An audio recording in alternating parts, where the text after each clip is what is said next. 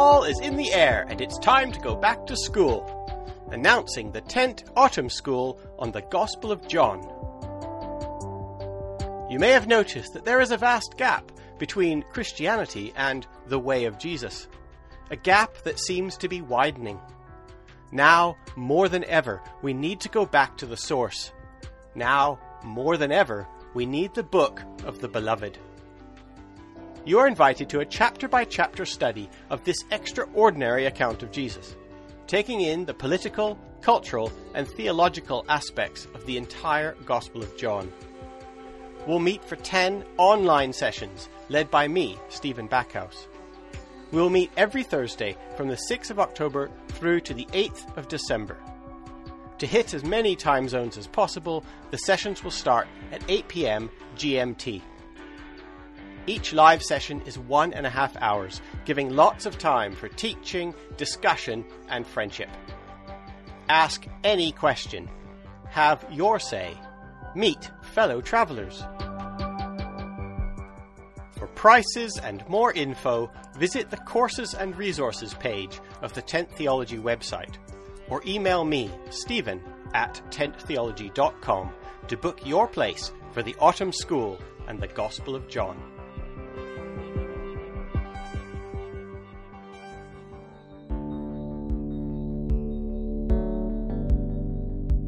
Welcome, fellow traveller, to the Tent Talks podcast, where we fight bad ideas with good ideas. Join Dr. Stephen Backhouse and friends as we pursue the renewing of our theological, social, and political imagination. Welcome, Yoho Journals, to a Zoom posium hosted by the Tent Talks podcast. My name is Stephen Backhouse. I'm the host of the Tent Talks podcast.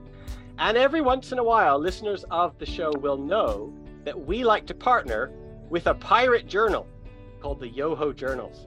This is a pirate journal set up for outside, rebellious, and other forms of interesting thinking in the world of theology and psychology and culture and art. And we have had a few other Yoho Journal guests in the past. And today, I am very glad to welcome our friend, Dr. Richard Beck, to the show.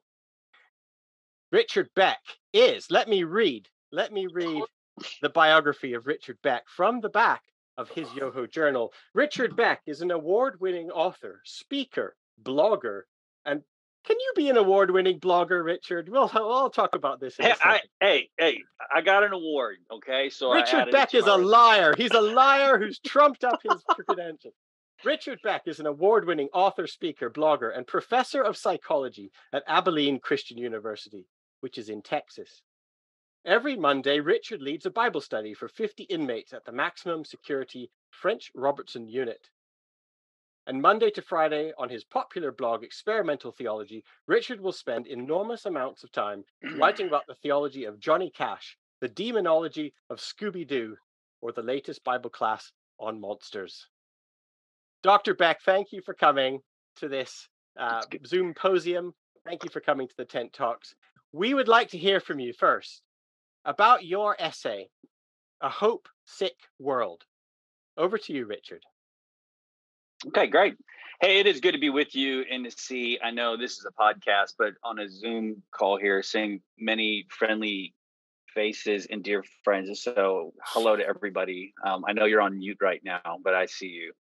Uh, yeah, so I wrote the this entry and I wrote it with a bit of provocation in mind. And so I hope readers of the article and those who responded felt irritated by the article, uh, chagrined, um, uh, provoked in some way. That was that was intentional. So let me try to describe what I felt was the provocation in it, and then get to the actual content about it.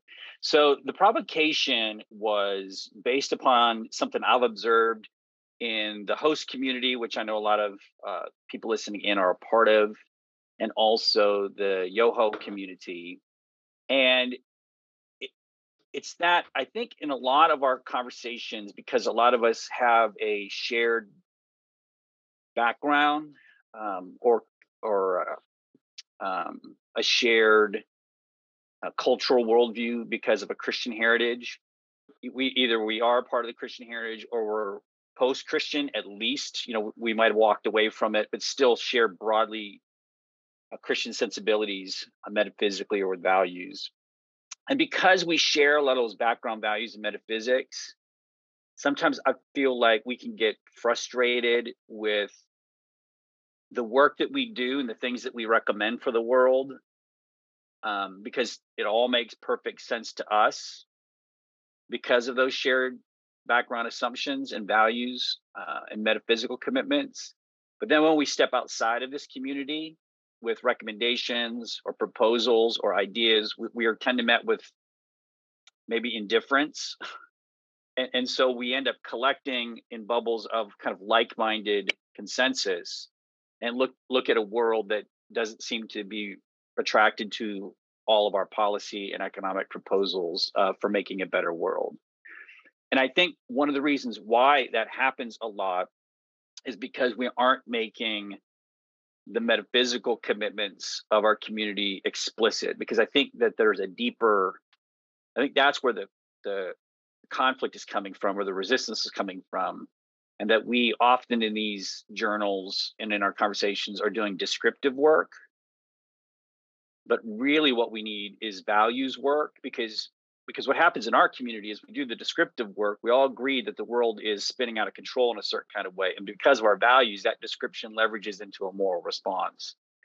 But then we do the descriptive work for people who don't share those values and then they they they don't they don't budge. And so one of the provocations of my article was i didn't want to just be descriptive.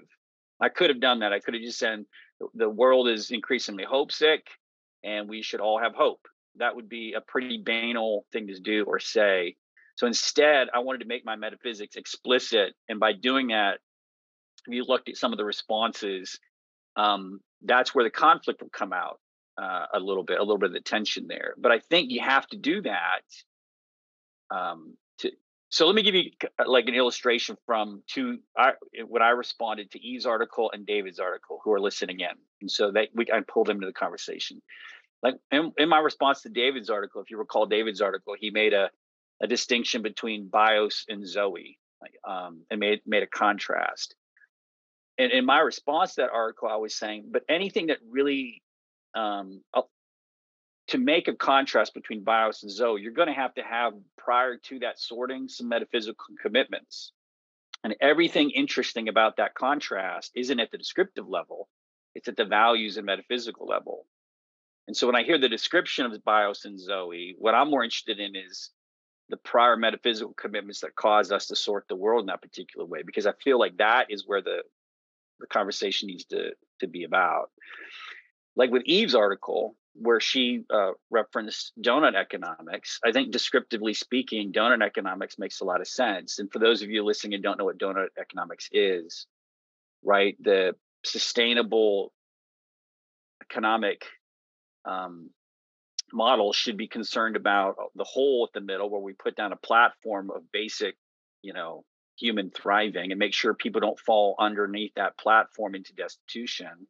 And yet we're also monitoring the outside band of the donut, which is ecological and environmental sustainability. Right. So descriptively speaking, that's really powerful. But not everybody shares the value commitments to be concerned about the degree of deprivation in the world. Or obviously, when we see kind of rapacious greed and economic growth, people don't care about that outside bound as well. So we can describe economic situations, but until we have some metaphysical or value conversations, the description isn't being leveraged into a moral response. So we could talk a little bit about that in my diagnosis there. But to me, I feel really committed to trying to make the metaphysics explicit because I really feel like that is the thing that's missing. We're doing a lot of description in these conversations about the why the world is. Mm-hmm. And we're not getting any sort of moral response because I don't think people share certain metaphysical or values commitments. Anyway, so I I got really very metaphysical in the paper about that. So let me talk about the content talk, of the paper yeah, very talk briefly. Us through. You went straight to the yeah, me, people's comments. Talk us through your original argument or your yeah yeah so let me so let me yeah so so anyway uh yeah that was a meta level comment right which i'm sure bored everybody listening in or whatever but but i think hopefully it'll set up what i what I was talking about in the paper. So what I, I make basically two claims in the paper. One is that human beings are inherently teleological creatures. We're goal oriented and purpose driven uh, creatures.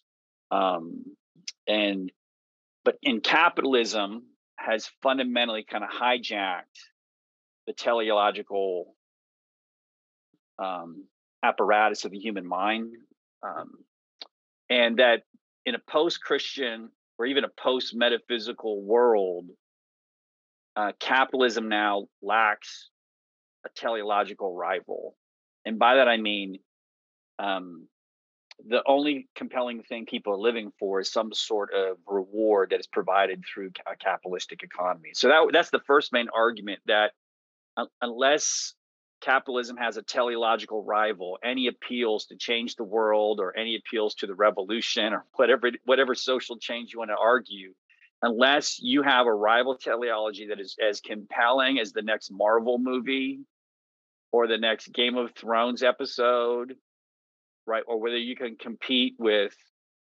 um, sugars and fats and, and entertainment culture, unless you can compete with TikTok with my young students, right? Unless you can provide a teleology that is as compelling to the human mind and heart um, that we are going to fail to move any of the needles uh, that we're constantly describing um, and all the indicators of the world going um, into the ditch.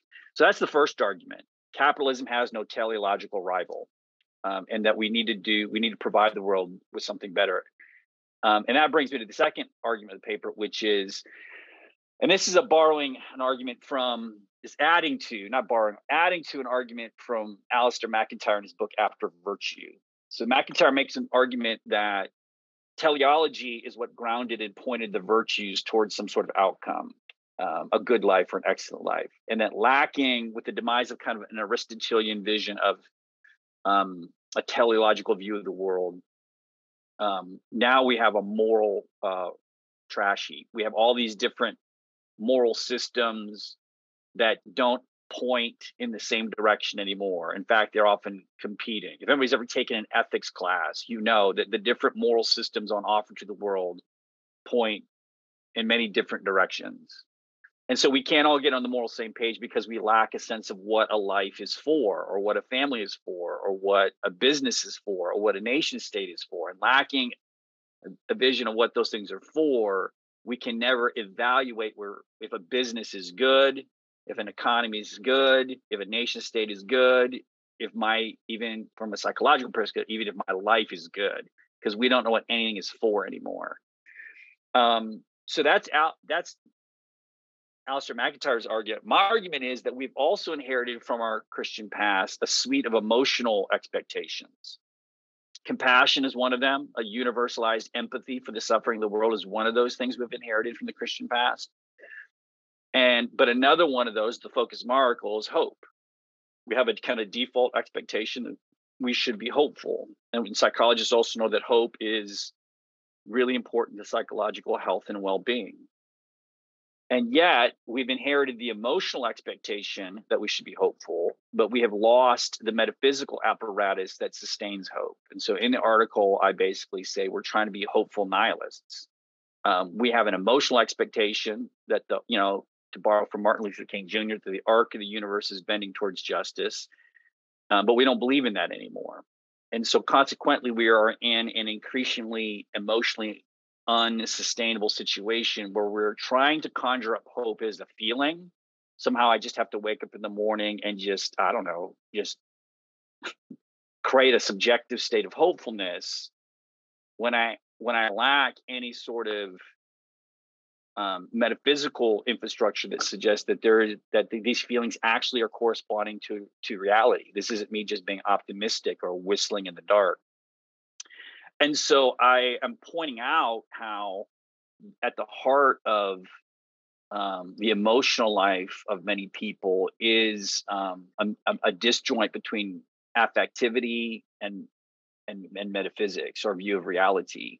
Um, and so, uh, and so again, going back to what I said at the very beginning, I'm trying to make the metaphysical commitments explicit there to have a conversation about that because if we don't think hope is realistic or if it's just a fantasy or a delusion, then hope isn't a reasonable emotional response.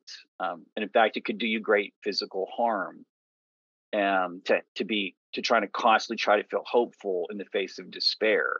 Um, you're just going to burn yourself out. And I think you're seeing a lot of people who have inherited certain emotions from the Christian past, like universalized compassion um, and hope, without a, without a supporting metaphysical worldview. They're finding that that that they're running in a lot of mental health problems. They're burning out.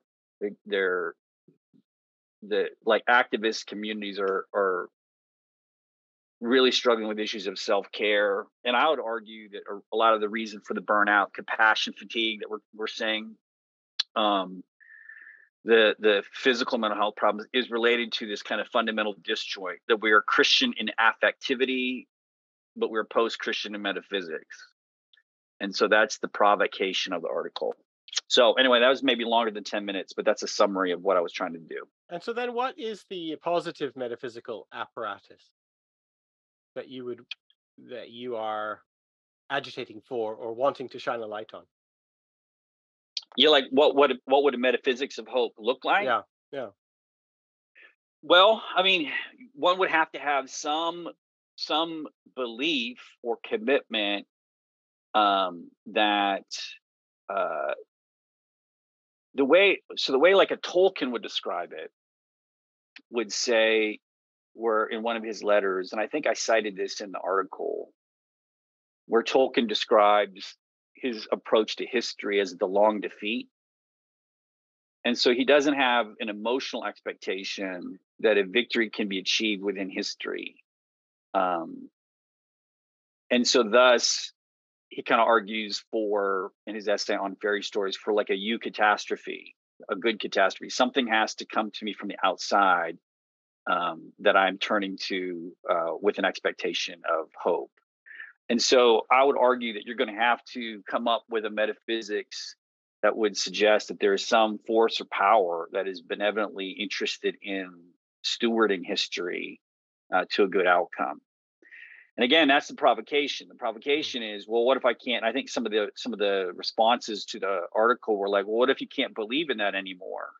you know like what if i just don't believe that anymore i don't think anybody's out there mm-hmm. um, then i would just come back to the point of the article then then do your value does your value system your ethical urgency your call to be hopeful um, is that emotionally sustainable or do you need to reject hope and become more stoical and fatalistic, right? Do you need to come up with a, an emotional response that is commensurate with your metaphysics? Because um, I think those are on offer, right? You can you can opt for kind of a fatalistic stoicism. Mm-hmm. Um, uh, this and I would say beyond affectivity, there's the same thing about your value systems. So so to be clear, um, I am I am putting us in a bit of a vice here um, and am I asking us to do a bit of diagnostic work between the things we espouse ethically or the things we expect from ourselves psychologically, and ask whether or not we have the metaphysical system to that makes those things sustainable. And if something needs to move, then something needs to move.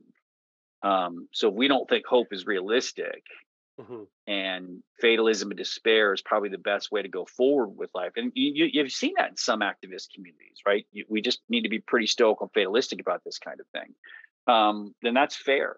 I think that's coherent and, and congruent. Well, if the uh, world is, if nihilism is true, then some sort of fatalistic stoicism is is the best option, right? I mean, it's the most realistic option that is commensurate with the reality of the universe, right? Yeah, yeah, and you're seeing and you're seeing a rise in stoical philosophies um, amongst kind of post-Christian people. Yeah. Uh, and and and so so I'm not saying a judgment of those kinds of things. I'm just saying that makes more sense to me. Right. Than than suggesting that we all should be hopeful. So it's a, it's, um, a, it's a cry for honesty. You're not even trying to. It's very Kierkegaardian. You're not trying to convert people. You're just trying to get them to see clearly what camp they're in, and not to use the language of one camp when they're trying to do a different project. Yeah, because that's what I was saying at the beginning. We need to own that metaphysically. You either own it um, or you don't own it. Um, but we need some clarity about what's going on with the values there. Mm. And so if I make an ethical appeal to somebody, that's gr- and I'm not persuading them of it. It's then we need to have a deeper vision of kind of how we evaluate what our responsibilities are, um, which brings us into religious, metaphysical, Mhm. values kind of based conversations. And I so I think it's time to Yeah. kind of have conversations at that level. And if we have principal disagreements with people, then we have principal disagreements. But at least we're disagreeing um, in a, in a very clear way. Um, But I can imagine. looking. Go ahead. Right. Well, I can imagine, you know, if a Steven Pinker or somebody was listening to this, because you, now you've put the Enlightenment and sort of liberal, progressive Enlightenment on one side, and and in a way, and it, it's kind of on the nihilistic side. It's the sort of choose your own adventure, make a choice, live with it. Uh, a, sort of a consumeristic capitalist view of the world, as it were, where you where there is no right or wrong, there is just sort of what we choose. And and then you've said that that that's a hope sick uh, world that that's created. But I can imagine there are, to play the devil's advocate, there are Enlightenment fans out there that would say, well, no, actually, our hope is in progress. Uh, we can prove it, we can measure it, we can argue that less people have died in war than before, or that more women are free than they were before, or that racism is statistically you know on, on the decline in certain areas and regions. We can prove it. We can prove that that the arc of justice is moving towards something and that's because of liberal enlightenment. What would you say to someone like that who says no my hope is based in the very thing that you are claiming is undermining hope? Yeah, well, I mean, so that's and that's where I think we can have that's now we're at the level of description then. We can Yeah. describe the data, right? And so um and that's where I think David's work on Bios and Zoe is interesting because they you know, uh David's drawing attention to like the colonial the colonialism that was inherent in the Enlightenment project, right? Right. Um uh Eve's work with donut econ- economics on like, yeah, the enlightenment's going really great, except for I don't know, like the climate. Um, you know, like like there's there's things we could point to and kind of say there are great gains from the enlightenment. I don't I don't think we would uh, reject those, but I do think we can see various ailments. And so I would I would quibble with Pinker if if he thinks somehow the enlightenment and, and some sort of technological messiah is on our future that's going to rescue us from the kind of the trajectory um, that we're on and and and and we might have dueling pie charts to, to argue about how how well we are um, but Yeah. there are indicators at least in my discipline that suggest things are backing up a little bit so for Yeah. example the thing i cite in the article or the increase in upticks of deaths of despair in the United States and in the UK, where life expectancies, like so, I think a couple years ago, Pinker could have shown a life expectancy chart that showed us from like our Stone Age ancestors marching up and to the right.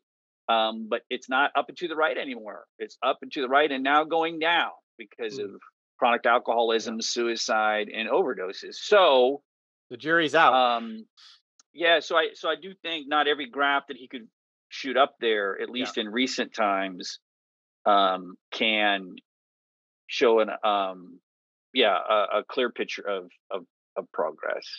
i mean i'm, And I'm to gonna, say to, oh, like, uh, yeah go on finish say- Sure. to say nothing to say nothing of the specter of nuclear war being back on everybody's radar screen. yeah To say nothing about um, the rise of totalitarianism across a variety of nation states, um, uh, my own included.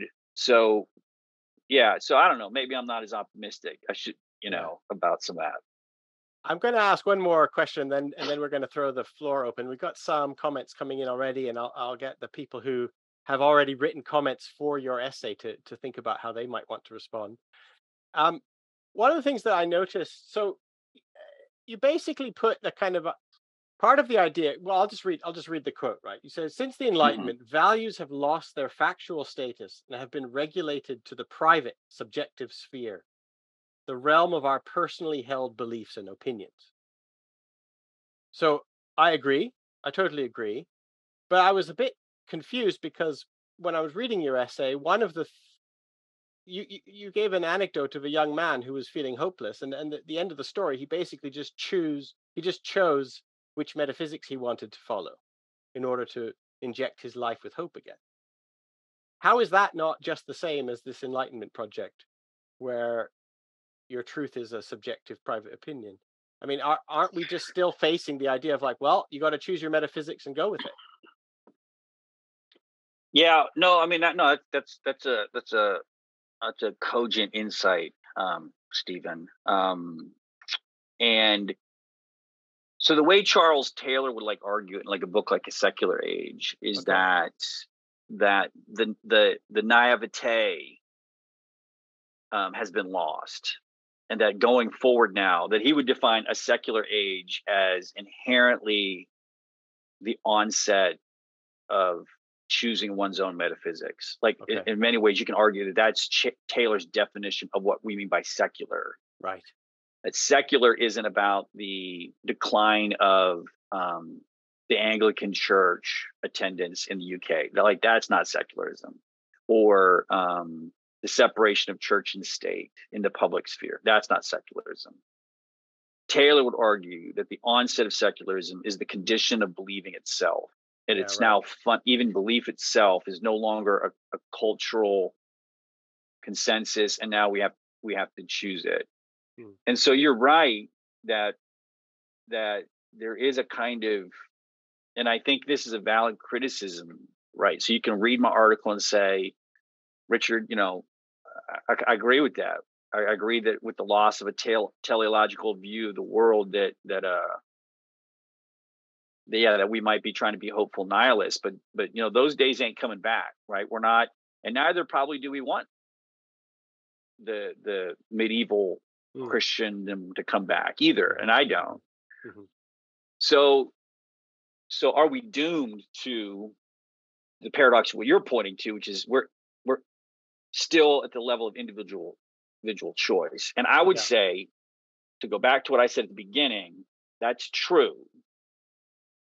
That means for each person we come up we come to, that's the conversation we need to have with them. Right. We're not going to get a social consensus back in where, where right. we establish uh, the a teleology, but each person has to confront their own metaphysics and values. And that's what I was talking about at the very beginning that we have to have a conversation at that level to move any sort of needle on social action. And unless you get some buy in from a corporation to say these will be our values and these will be our commitments, or a nation state or a human being, then, then we can describe the heck out of how the world's spinning out of control. But until you get down to the levers, levers of care, which I think are pulled by metaphysical commitments, uh, we're going to just be met with either indifference or mm. apathy.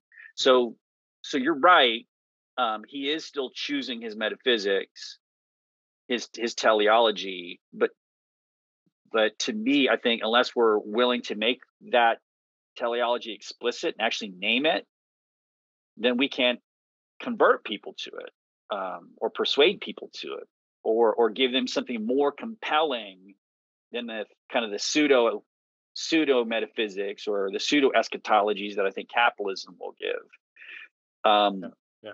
and so so you know so the answer so, so the answer to be to use a christian word would be evangelism. Right?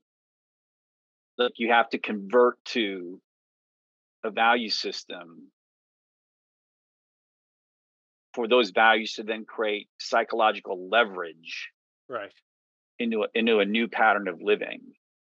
Um and so to me where i think some of our conversations fails because we're not evangelistic we're just being descriptive.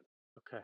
We're just painting pretty pictures and say and say this is the better world. We're evoking feelings fa- aren't we? Sentiment rather than yeah well because especially some of this stuff is hard right like you're asking me to like live differently and you're asking me like there's a price tag and i could you know why why should i do all these things you're asking me to do when I could just stream another Netflix video?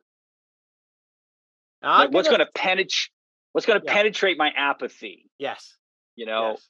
with, with with you know, um, and and it's, so it's got to be something that will first of all penetrate my apathy, and to catalyze a moral response and sustain that moral response across the lifespan in a consistent way especially when nobody is looking um, mm. and it is actually sacrificial, right? Like, um, that that's that's what I'm saying about kind of getting to the deeper motivational core of the human psyche um, which I think I'm using the words values and metaphysics and all that kind of thing, but but maybe a deeper way to think about it is like what what we ultimately care because our caring right. kind of reflects our metaphysics. Right. This this is now there's some chat that's happening around you, Richard. And yeah, I'm gonna, yeah. I'm going to start calling on some of these interesting chat.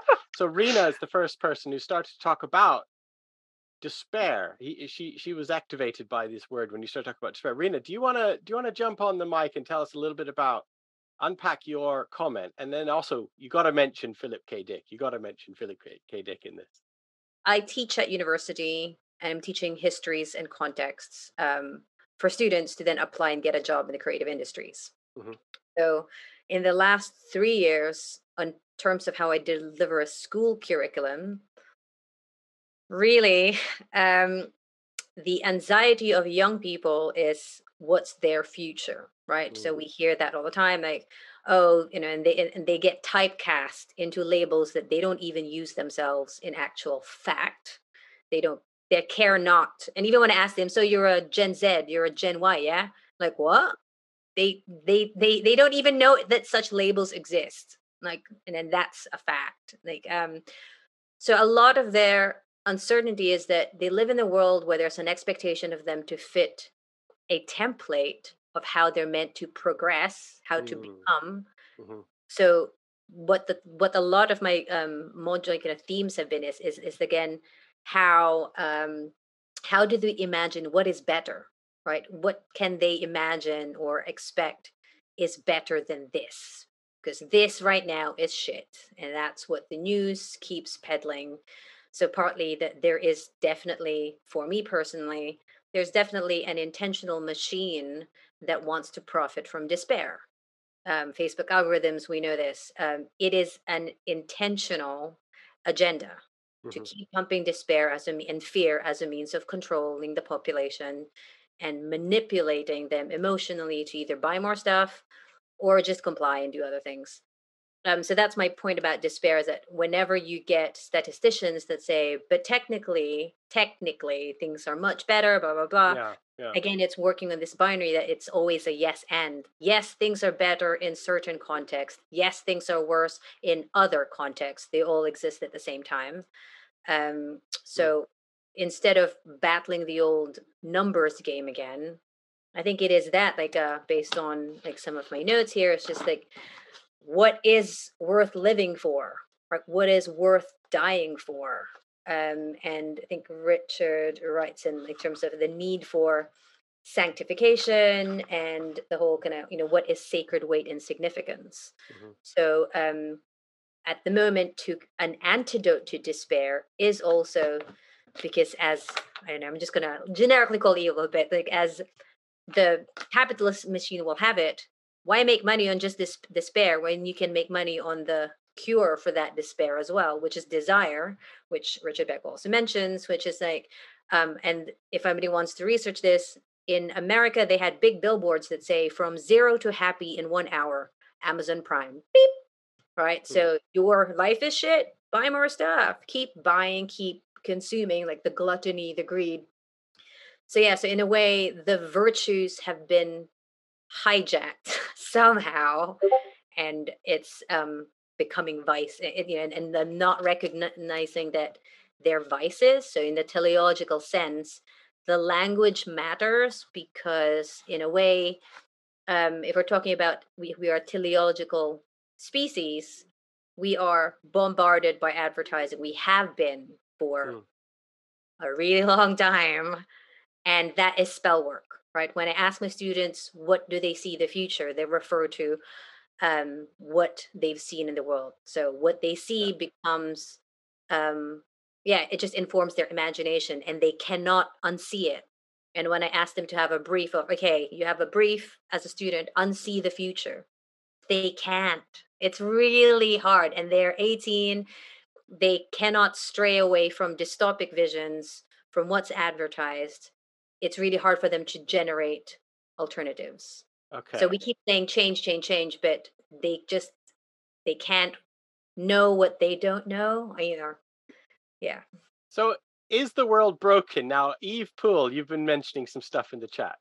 Eve, do you want to? I mean, in response to Rena, you started to to to tweet some stuff. I mean, yeah, I mean, I just, I just, Richard, I absolutely adored this um, because because I think it is, it is so true because uh, all of us who are dealing with teenagers and young people and anxiety and mental health and all of that, we know that this isn't some sort of odd thing that's happened. It's because the world is shit. Now, we all were young once, I'm sure, being an old person.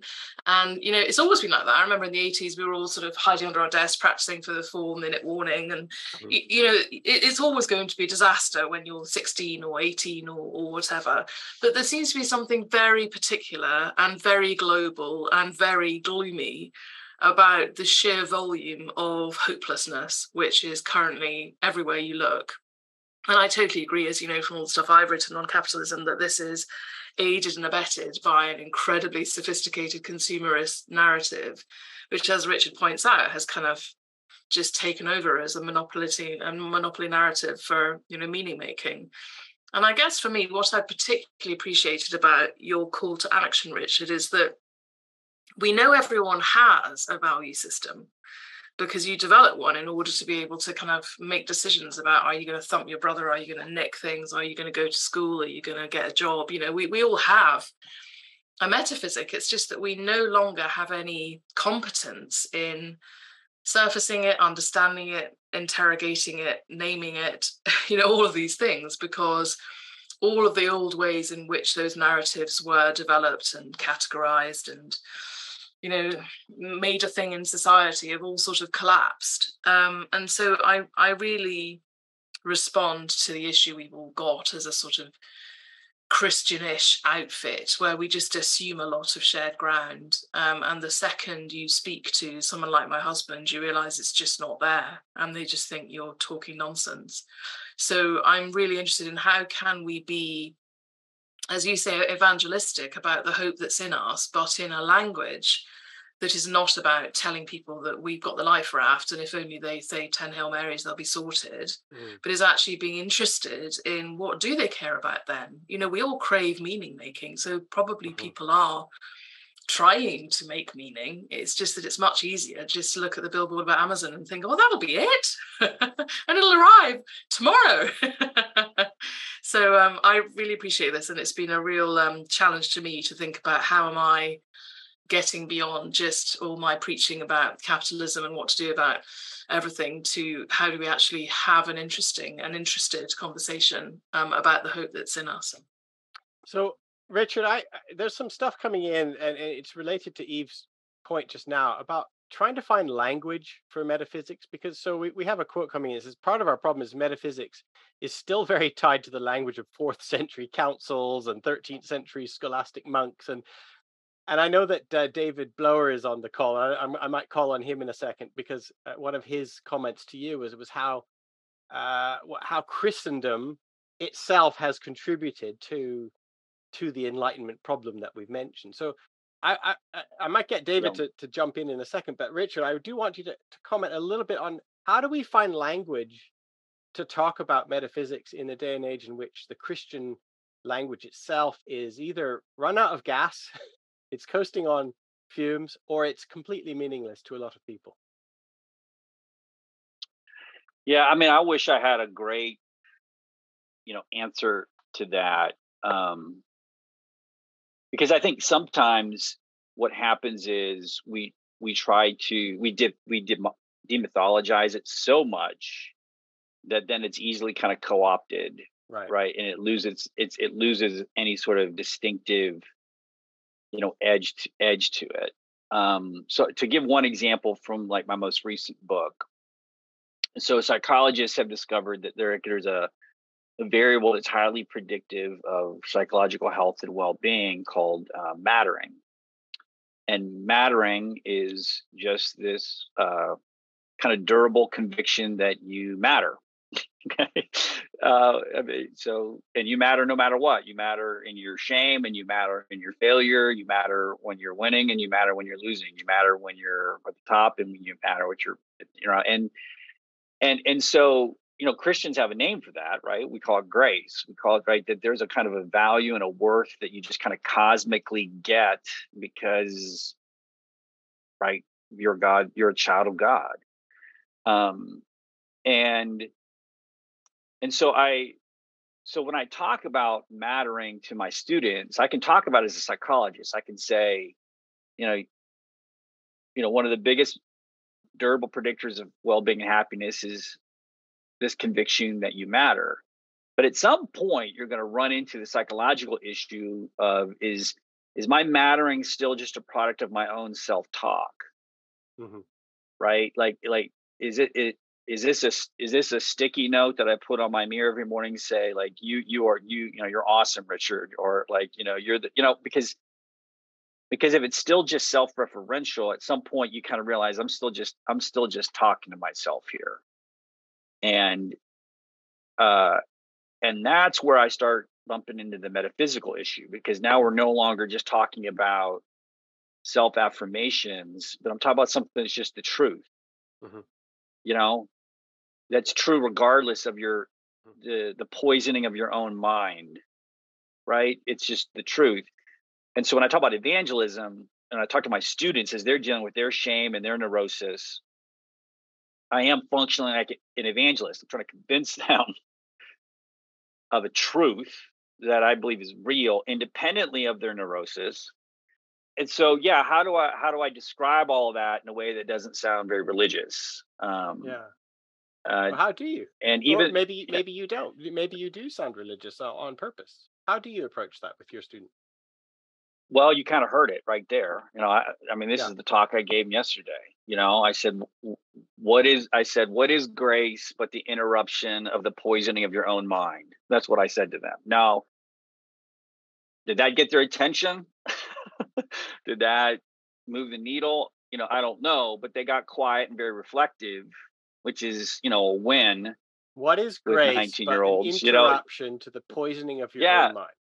Right. That you just it you're in your own stuff. You're poisoning your own mind. Yeah. And then there's this interruption that kind of stops that. You can lay that. You can lay the burden of yourself down. And that's the thing with young people. They're just so tired of being themselves because in the modern world without a sense of mattering you're always performing the self. The self is always this performance of especially with social media. Social media has created an increasingly performative self and they're just it's tiring you know?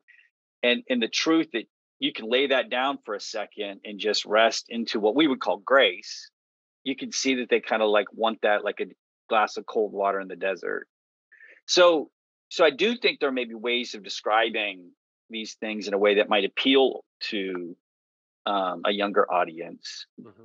But I, I, I, would just say I'm still experimenting. Like I, I think my in my interactions with raising two sons and speaking out at a prison and dealing with poverty in my city and talking to young people, like I think it's just a laboratory where I'm trying to find a compelling way to talk about these things that Eve said are just not taken as givens anymore. Um, and um, uh, so yeah, I don't, I, you know, if I, if I knew the answer to that, Stephen, I'd, I'd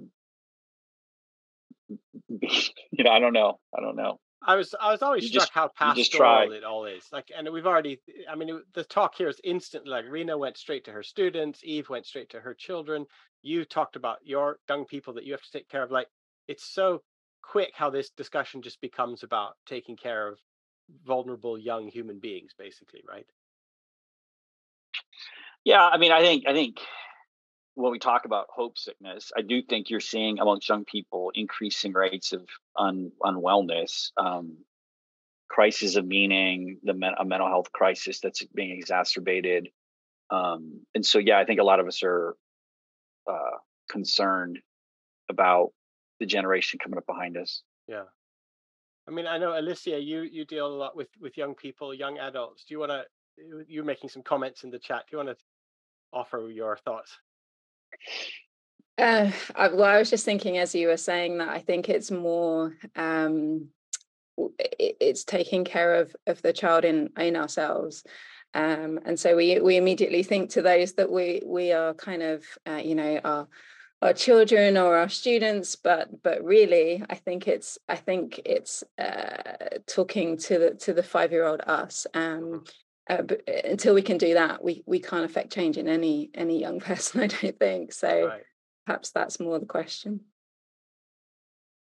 So uh, uh, uh metaphysics as self-care but not as shallow self-affirmation but i'm thinking about in terms of like aligning yourself with with the with the reality of the universe right? So trying to be aligned with how, what how, the way things really are is seems to be an important act of uh self-control or discipline or something i don't i'm i'm reaching for the words as well here but i because i want to try and stay away from that kind of therapeutic self-help stuff that we we, we don't really want to do the empty emptiness of looking in the mirror and telling yourself that i'm going to be okay and i'm a winner but you also want to be able to get a hold of yourself and say no you're going to interrupt the poisoning of your own mind by saying the the thoughts I have are not I don't own every thought I have. They've come to me through various some very pernicious uh, avenues. Some of these thoughts, these things telling me who I am about myself. We have a a a, a, a phrase came up, MJ. I don't know if you're willing to talk about this. Matter matters. Is MJ gonna? Would you like to explicate to us a little bit what matter matters means?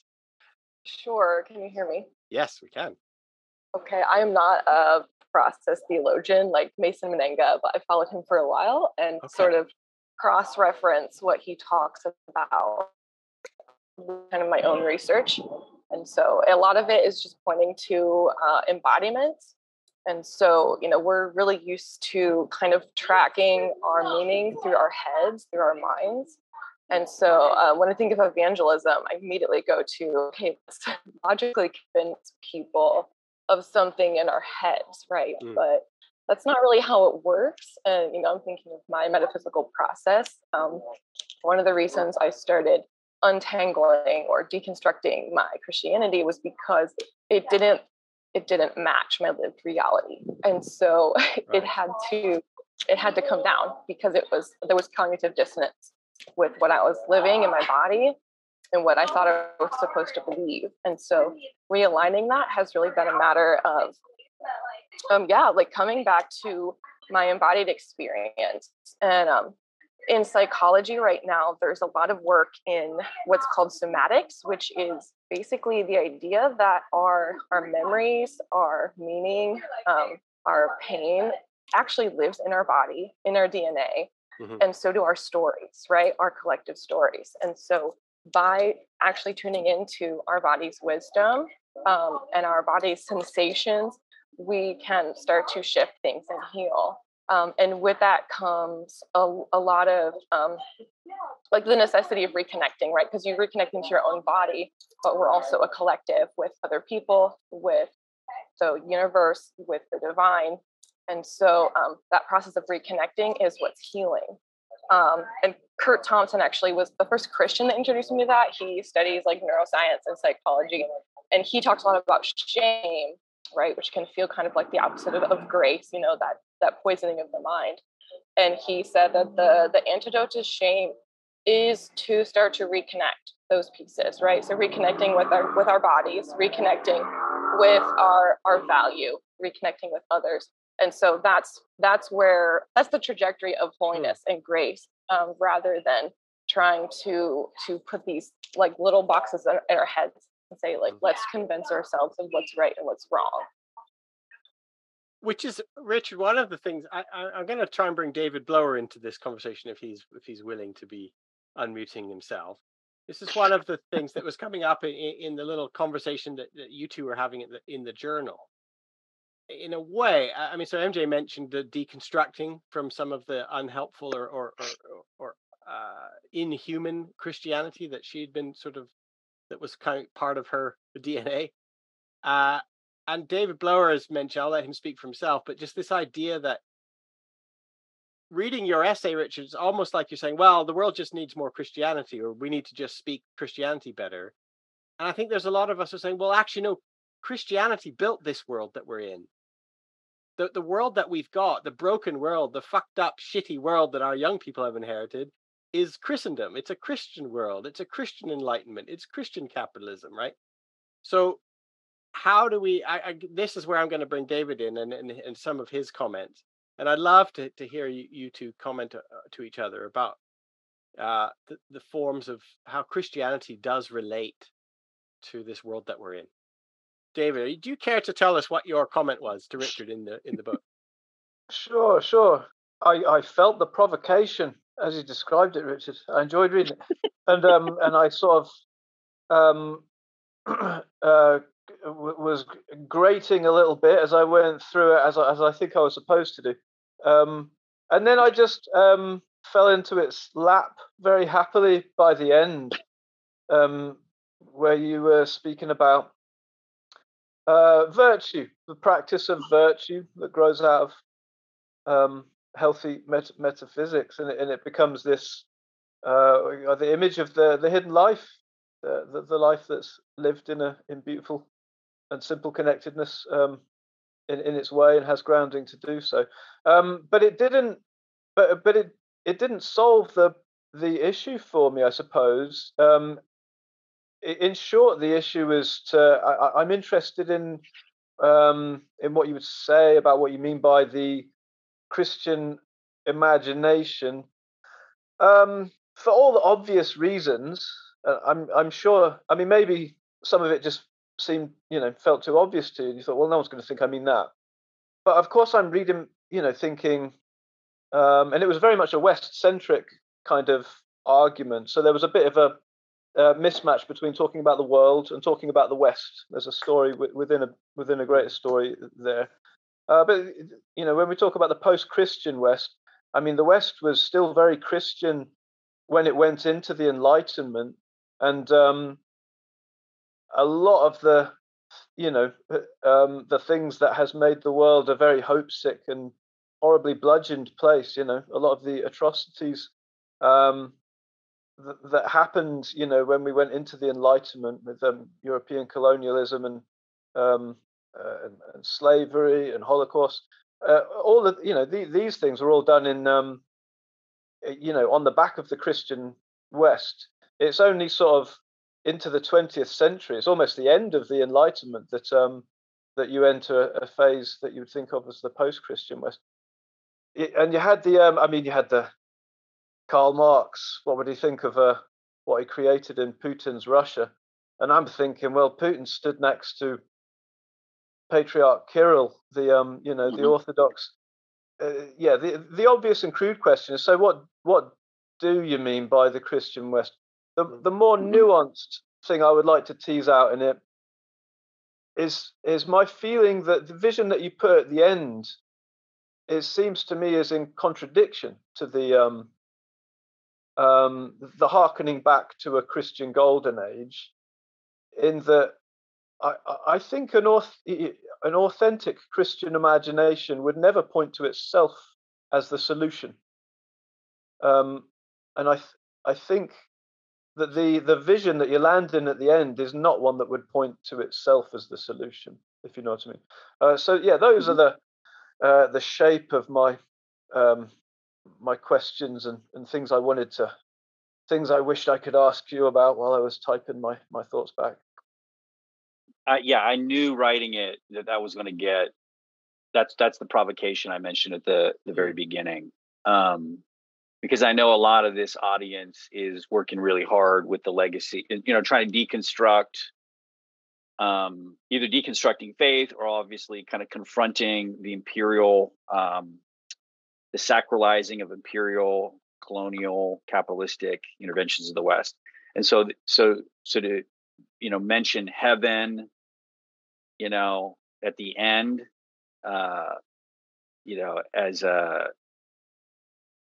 some of that is just me being daring so it's just me just kind of going like hey i want to i want to like defend he- heaven you know in a in a paper you know in an intellectual context and so to see if i could pull that off um but in response to david david's question like all all true and all legitimate what do I mean by the Christian imagination?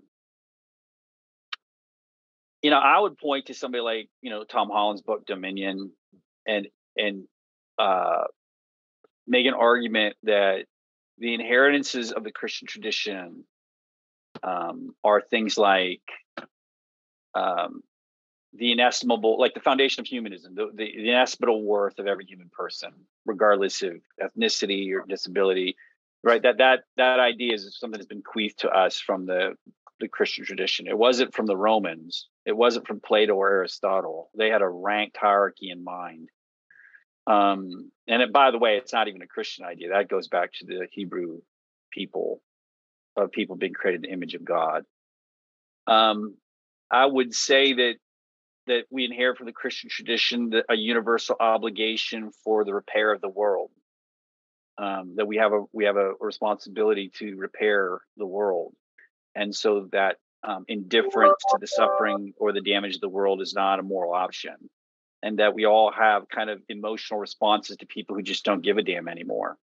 Um, if you see me um, polluting the environment or littering on a beach, like you have an emotional reaction to that. And you don't think I can just kind of go like, hey, this is my lifestyle choice. So we tend to still mm-hmm. be governed by kind of a Kantian deontological kind of idea that like uh, I think most of us are moral absolutists at some level. Now we might disagree about what those absolutes are, but most of us behave that way.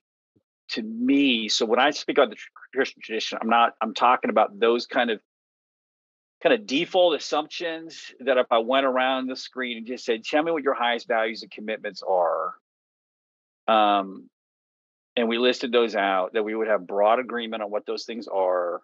And then if I asked you about the origin story of where the genealogy of those things came from, we're probably going to have to gesture towards the revolution that began with one Jesus of Nazareth. That's how I would argue that and I'm happy for people to disagree mm. with me, but I would I would argue that's where I would argue that.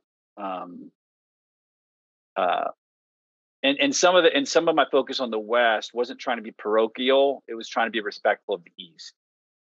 Um, does it make sense? Like I was trying to name my social location and be honest about what I was saying and circumscribe that. So so it's fair to kind of criticize the parochialism of the language and the focus, but partly was because I didn't want to speak where I lack certain expertise, and and you know, I like I didn't want to be colonial. Yeah. and so uh, so I didn't do that, and so there some of that is also trying to be careful um, with some of that stuff as well. But to come back to my point, it is okay for me for somebody to say I reject Christianity because of all the evils that that we've just kind of uh, done a tour through. I'm like, that's fine. Then then um, but still i would like us to be honest about where these post-christian commitments come from and if they don't come from christianity um, then at least make them explicit where they're rooted and why i should care otherwise again i have a cigarette to smoke a whiskey collection to curate and a netflix show to watch so give me something to and care about you know if yeah. You know what I mean? So to me, that's where I would kind of come back to. So fine, jettison it, but give me something compelling to burst yeah. the bubble of my self indulgence um, in a way that is morally compelling, and not just for a season of Twitter outrage, but the the faithful, effortful, lifespan commitment to actually move the world to a better place. What what like where does that come from? Other yeah. than you just appealing to my my warm heart. Um and so that that's to me where i would kind of push back a little bit which is fine. Then evangelize me to your new yeah metaphysic um otherwise capitalism is going to hijack everybody and so, the world will churn on, churn on for another 24 hours. That's that that'd be what I'd say. So can we see uh, Mark Sampson had his indicated. Let's let's let's let's turn to the economist Mark Sampson here. I might reject that title. Okay. Um, give us give us your real title, Mark. Uh, I will, Mark Sampson. Um, yeah, no, this is fascinating. Thank you, Richard. As always, I find your writing just endlessly worth my time. Um, and yeah, everyone's comments are really, really helpful. I think, I guess one question I have um, is you know there's this kind of there is this kind of descriptive part of your of your essay where you're you're you're using MacIntyre's analysis of of kind of modern the modern ethical sort of quagmire, you know, made famous in After Virtue, and and yet at the same time, I know, and you brought this up in this chat, that you're a big fan of Charles Taylor. Um, both have both you know similar, uh, you know, Catholic influenced sort of located in North America philosophers, but both, I think, in some ways, end up in quite different places, if, even if they're subtly different. And I feel like Taylor's analysis of modernity um, might find a pathway potentially, and I think he's himself maybe is a bit conflicted about this sometimes, through these these two poles set up in this conversation. One um, being, you know, with these, these two poles really of, you know, for for um, uh, MacIntyre, it was uh, Nietzsche or Aristotle, essentially. A stoical kind of heroism, you know, of Nietzsche.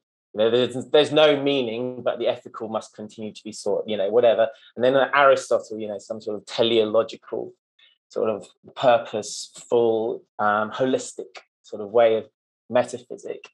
And I think Mac, I think what Taylor does, and I might be wrong on this, he, he has a more subtle reading of modernity than, than MacIntyre, and and still wants to say that actually is there there is something ethical going on here, um, even if it's in some sort of post telos or at least a very different form of ethical reasoning, and he finds that a little bit in this notion of authenticity.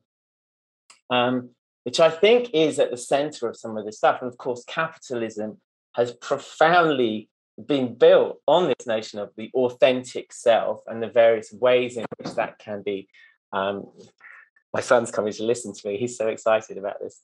Uh, the the ethical, you know, the, the this notion of of authenticity, the authentic self, that there is some sense of self that it, that there's an ethical obligation to. Now, of course, you know, and you're a psychologist, Richard, so you can have all the evidence to show how that framework is problematic. But Taylor wants to see there's something in that is some sort of essentially gift or latent gift or something that has emerged theologically that still has substance, that is still something around which a conversation uh, like there's not it doesn't have to determine itself as some sort of ethical some sort of stoicism essentially or nihilistic stoicism. So i don't know richard i feel like myself i have sort of macintyre on one shoulder and taylor on the other and i like them both equally but they lead me in slightly different directions at slightly different times and i'm just wondering what you yeah what you think about that i guess. Yeah i'm rereading a secular age and so my memory might be shady. You might have you you in other words, you, you might have a more current read on on that. But I read MacIntyre's conversation about authenticity is just another uh, just another version of the buffered self that I no longer look outward for as I would as I've been arguing like toward a metaphysical teleological ground of being but instead I go inward and kind of Stephen's point earlier I come up with my own telos so I, I, I again I got to reread it but I kind of read him as thinking about the ethic of authenticity is just a symptomatic of kind of some of the the malaise of modernity that I have to try to be my own, own authentic self. And if he doesn't think that way, and he thinks that's a good move, um, you I think you've read Hunting Magic Eels, Mark.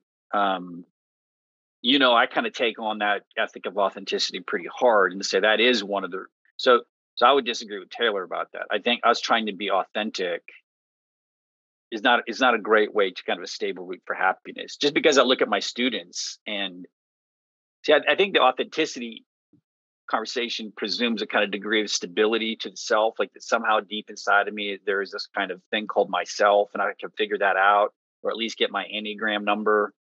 Um, then you know, then I then I got the key that'll unlock myself. But but um, I think, and you know, Buddhism comes in here too. The self can be a bit of an illusion. You know, it's a hall of mirrors in there. So back to the poisoning of one's own mind. Um, I don't know if spending a whole lot of time inside yourself is the best way to get happy. Um, so I'd probably go back to the embodiment practices. Sometimes, well, we're learning about the self, but sometimes you got to kind of like turn away from it. That's like that's what mindfulness practice is. We need to kind of like step away from ourselves for a little bit. So I don't know if that's responding directly what you're saying, Mark, but but uh, I don't. I would just say I have a little bit of skepticism if authenticity helps here, especially given, as you've mentioned, the way marketing practices hijack that call um, so easily. Can we if that make you know like the way the, the way capitalism kind of causes us to kind of pursue authenticity through buying more products. Can we bring Professor Linda Woodhead into this discussion? She's she's got her hand Yeah, up. not allowed gonna- call me that, Stephen. Oh, why not? Sorry, Linda Woodhead. We're amongst friends. um, I really think you're onto something, Richard, with your stress on the importance of metaphysics. And um, but which metaphysics? That's what I want to ask you. You know, which Christian metaphysic? Because when you talk about metaphysics, you tend to slide into values. So do you mean that, you know, obviously, as you know, there's no one Christian metaphysic, we all know that. So is it the metaphysic of I don't know, pseudo Dionysius the Areopagite, which is actually rather a lovely ranks of angels and Neoplatonic vision? Or is it the modern Protestant atonement focused one where we're all sinners and we have to, Mhm. Jesus dies for us, we've got to give our life to him, and then if we're lucky, we'll be saved and we'll go to heaven? And where is that heaven? So I think Christianity has got a range of versions of metaphysics, but it, they've failed for people because when you ask the fundamental questions like, okay, so where is Jesus now? Well, he's bodily resurrected. Where's that body? You know, Christians haven't got answers. The, the narrative failed, the metaphysic failed. And people have got alternative metaphysics. And the most, there are two, well, the most important is it's expanded because of the scientific cosmological vision. It's a vastly expanded view of ontology. And there's a there's a negative version that we've, we've been talking about, the nihilistic version. Uh, and then increasingly, there's the interconnected, you know, Gaia is the best version of it, in which we're decentered, but it's not a meaningless universe. We are interconnectedly part of it, and there is some mystery and magic and meaning in it. That's a very powerful metaphysic for lots of people today. I think it's probably overtaken the, the nihilistic one. So, hasn't Christianity lost the argument on metaphysics to sum up? And um, I'm not sure which one you're advocating, but I'm not sure you could defend it. And there are alternative versions, uh, but they're really important, and you're onto that. And I think I think values are something very separate. I, I'd separate them out much more from metaphysics. I think the connection between the two is extremely Mhm. tenuous. Yeah, I, I would just say that, um, and again, this might be a provocation. I'm looking at the comments, and I think Mark didn't like my reference to Dominion. Um, and uh, We'll Tom get Mark Holland's in soon. Dominion. Don't worry. yeah, yeah, yeah, yeah. But I, but I, I, I would say that the I, so I would argue I'd push back against it. I would say the Christian metaphysic has one. That's that would be my argument. That that there there is no consistent difference. Like if I read a secular, if I, if I read like one of the new atheists, you know, or or somebody trying to ground a naturalistic ethics. I mean, you almost can just turn to the end of the chapter. You can skip you can skip all of the the rigmarole and go to the end of the chapter, and they're going to basically say we need to care for our neighbor, we need to care for the environment. We need like like like there is no there's no rival out there. There are a few, like you might see like a But Peter why, why do you call that a Christian metaphysic? because genealogy. Christianity did Like, not we're- believe we're- in the equality of all human beings until very, very late in its life. Okay, Look at uh, Roman, again, we look could- at Roman we could- Catholic we could, teaching. like we can argue about that, but what I'm saying is those views emerged out of the long pedagogy of the West that begins with the Hebrew prophets and Jesus of Nazareth and those early Christian communities. Now you can now I can see how somebody says I don't I don't believe that I don't believe that story and we can just agree to disagree about that. But that's that's where I would push back and say that that those the, the seeding of those values have won in the West functionally, and we have. And there's a lot. I'm not. Taylor makes an argument. uh, So Holland's not the only one. But there's many historians that have made that argument. People can disagree with that, but I would say so. I would just say I disagree. I think the Christian metaphysic has been triumphant, um, and because it's been, it's reached like a, a broad ethical consensus. So, for example, so like Mark doesn't like dominion, but my first question to Mark would be, sorry, Mark, to kind of be preemptive here, is can Mark articulate one way he dissents from the broad Judeo consensus? You know, and my hunch would be he doesn't. That's what I mean by the victory of that metaphysic. I think you're taking a common values consensus, contemporary one that's been dominant since human rights, and you're calling that a Christian metaphysic. Right. I'm saying what gave birth to the human rights metaphysics is birthed out of the Judeo Christian consensus. There isn't a radical break there. And if you disagree, that's fine. You're still left with the point of how you ground that and not make that arbitrary. Because with something coming think about transhumanism, right? We're going to reach a new, um, or something like eugenics. Think about a new world that's coming, and we're going to say, you know what?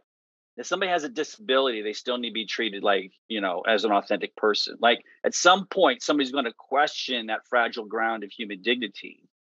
And humans, we're going to have to say that value, and I, you're right, I'm using value and metaphysics interchangeably there, um, is a non negotiable. And somebody will say, well, why? Like, why is it non negotiable? At some point, we'll just say that's a, just that's a stake we put in the ground. But um, my, mis- but what I'm but metaphysics and ontology is about something much bigger than human rights. It's about the cosmos, it's about the universe, it's mm-hmm. about the fundamental nature of isness. Mm-hmm. And I haven't heard your metaphysic. I've heard a set of values about humans being of equal worth, but not an ontology, not metaphysics. but I'm really convinced well, that metaphysics about... matter. Yeah, yeah. Oh, so broadly speaking, I've been speaking about the Christian metaphysics like I'm writing from a Christian metaphysical worldview. Does that help?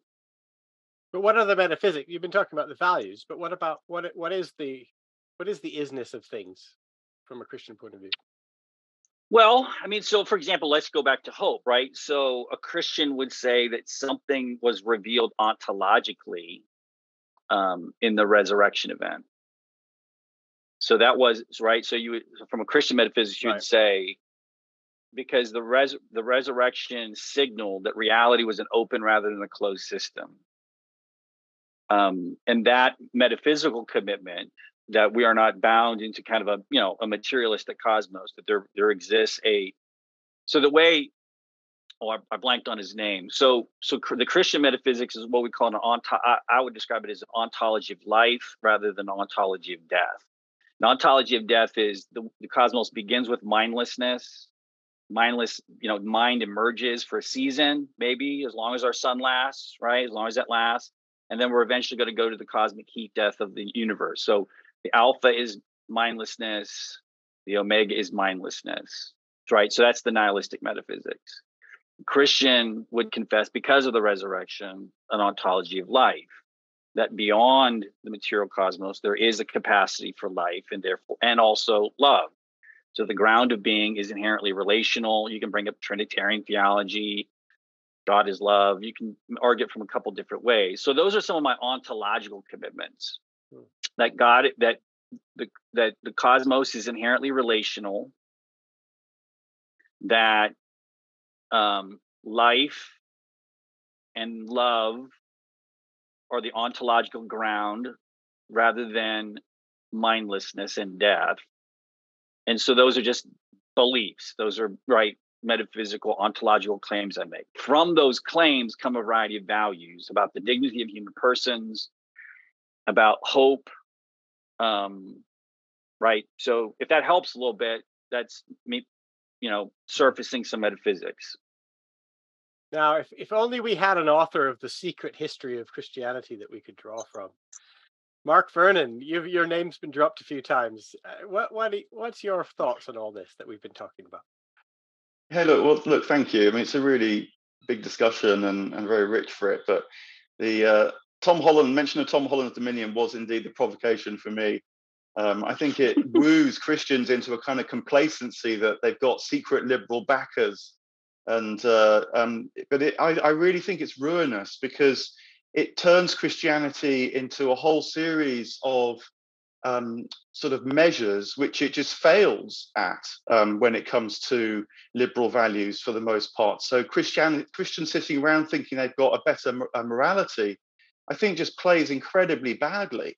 Um, because whilst you know a bishop might say something that a lot of people agree with when it comes to immigration, they also hear bishops saying, "Well, we're not sure about your divorce, and we're not sure about your children that you've had out of wedlock," which of course is most children in the UK now. Um, you know, Christianity, it turns Christianity into um, a historical faith. Um, and this business about, which you mentioned your essay about the arc of justice and so on, I think that's really foolish with, you know, and I'm aware that Martin Luther King said that. I'm much more on Tolkien's side, actually, the long defeat. Um, you know, it, it converts Christianity into a, a struggle to kind of empirically demonstrate things like treating the resurrection as some kind of proof of an ontology um, and uh, rather than um, seeing that um, it's a participative experience that we need of these things, that, that we know, for example, as the mystics all said, the incarnation is not something that happened 2,000 years ago, but it's something that's happening now in our souls.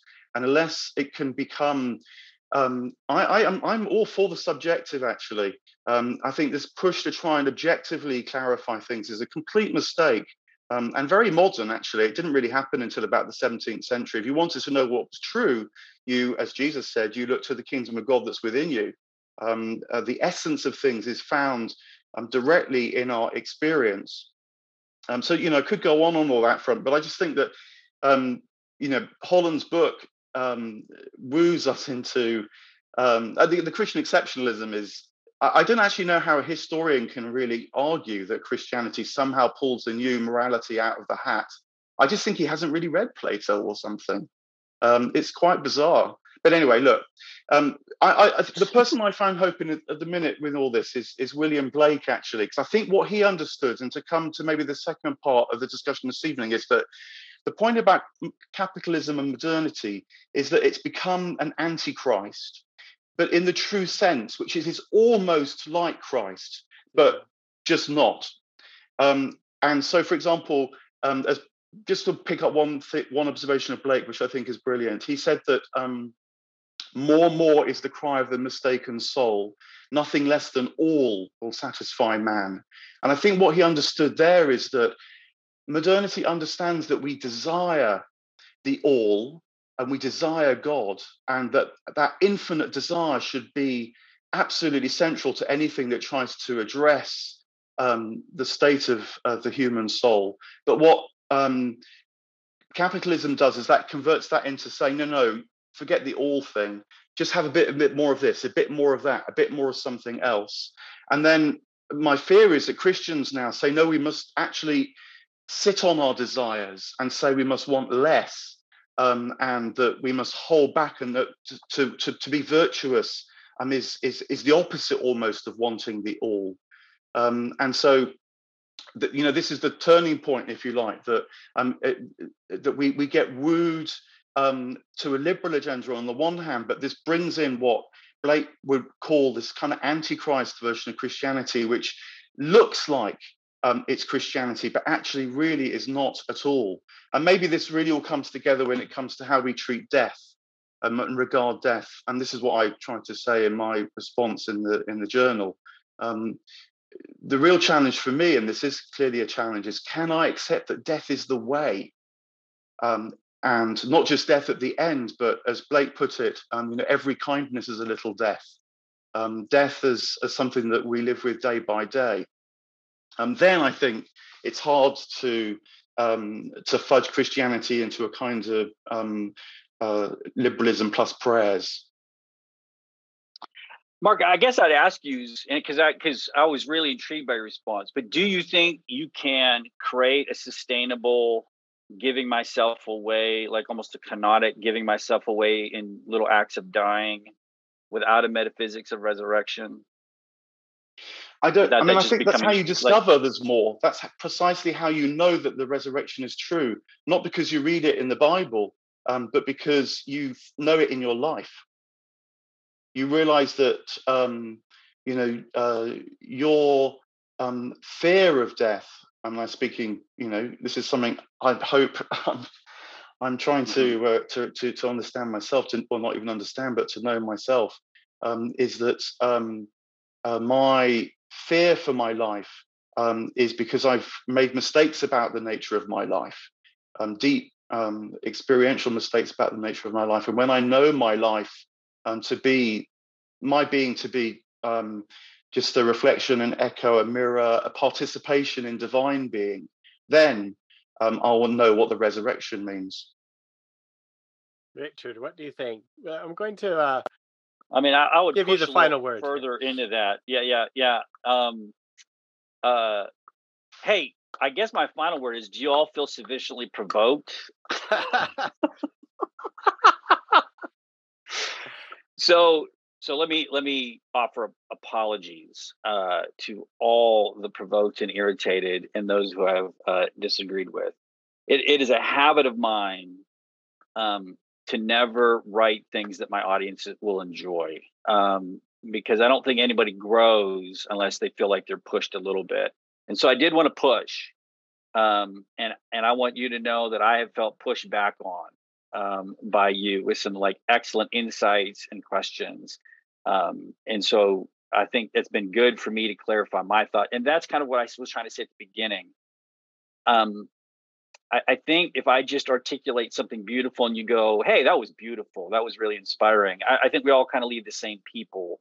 So what I wanted to try to do in the, this conversation in an article is maybe surface some things to where we might actually disagree a little bit about what is or is not possible um, in reaching our young people, in addressing our mental health crisis, and trying to get the business or the corporate world to adopt very different models of education, um, or how, how we get people to chase in the profit motive. And really, if I give you anything else today, let me just say this is what I wanted you to think about do we do we have anything compelling enough to penetrate the false eschatologies to use my article the false eschatologies of capitalism um, and if so uh, how do we evangelize or persuade or convince or woo our young people to the corporate CEOs of the world? How do we how do we convert them to that vision? Um, so to me, that that's my challenge for all of us. And maybe looking backwards to Christianity is a bad move. And maybe we need to create something fresh and new. I, I mean, I, there's something compelling about it. It might be too hard to resurrect this zombie that we know is institutionalized, organized Christianity. Um, like I get all that, um, but I, but I think the challenge before us, however we feel about the viability of resuscitating Western Christianity um, is that I think all of us do share some broadly shared values, if not metaphysics. Um, how do we make those compelling? That that I think we can all, and I think artists have their artists that I see on my screen have their ways of making it compelling. Academics and intellectual and cognitive types like me have my own way of making compelling the psychotherapists in the room, the economists in the room, the the activists in the room. Just we have all our ways to make these values compelling. And so let me just call us to that shared labor, um, because I think that is where we'll find our common ground. Richard, I want to uh, first, I'm going to thank you, but first I'm going to thank everyone who joined this call. Thank you for your comments. Thank you for your beautifully put queries and questions. Uh, thank you for all the the writing that's gone on. I'm sorry I couldn't engage with all of it in the in the text chat, but it was so good to see, and I and I do love it. Uh, I want to extend a thank you to Alicia and Paul Milbank, Alicia Willis and Paul Milbank, who have started something really great with the host community and then with Unfold Media, which is the outfit that publishes the Yoho journals. They've created a, a great conversation. And if you're a listener here and you, you've been hearing all these voices piping up, you should join the Yoho community go to Unfold Media and and click follow the links to the Yoho journals, and you will find so many of the people that we're speaking today are themselves Yoho authors and will be authors in the future. We have uh, new stuff coming up. Kester Brewin the pirate theologian himself, will be uh, doing the next Yoho journal. But we have so many. Can I can I argue that we all should wear eye patches? We should all wear eye patches. We should all show up with an eye patch on. And, and, yes, and eye patches are this, they're they're absolutely yeah. uh, necessary and hooks, and everyone has a parrot on their shoulder as well. I'll just say that to the yeah. listeners. Well, if if you if you write for us, I'll, I'll turn you into a pirate. That's the deal. Everyone gets a pirate uh, biography for themselves. so yes, please do uh, follow the Yoho journals. Please do subscribe to them. Please do go to unfoldmedia.com and you will find everything you need to know. And finally, can I just thank uh, Dr. Richard Beck for sharing uh, his time and his talents with us. Richard, I, I, personally will just say you are such a kind, you're one of the kindest, most wise and gentle human beings I know. It's an absolute privilege to be with you. Your writing has changed my life. So if you feel any pushback here, just know that it's it's from somebody who who considers you a giant, and I um, I'm testing my mettle against an absolute wonderful human being. So thank you, Richard, for, for gracing us with your time. We really appreciate all that you do. So, hey, thank you guys. Thank you for it all. Farewell. Bless everyone. Bye. Thank you for listening. Thanks to David Backhouse for the theme tune and to Chris Marchand for editing and all the other music. This show only exists because of support from listeners like you. If you have found something we made to be good or useful, please consider becoming a patron at the Tent Talks Patreon page or leaving a good review on your chosen podcast platform. This really helps. For more information, visit www.tenttheology.com.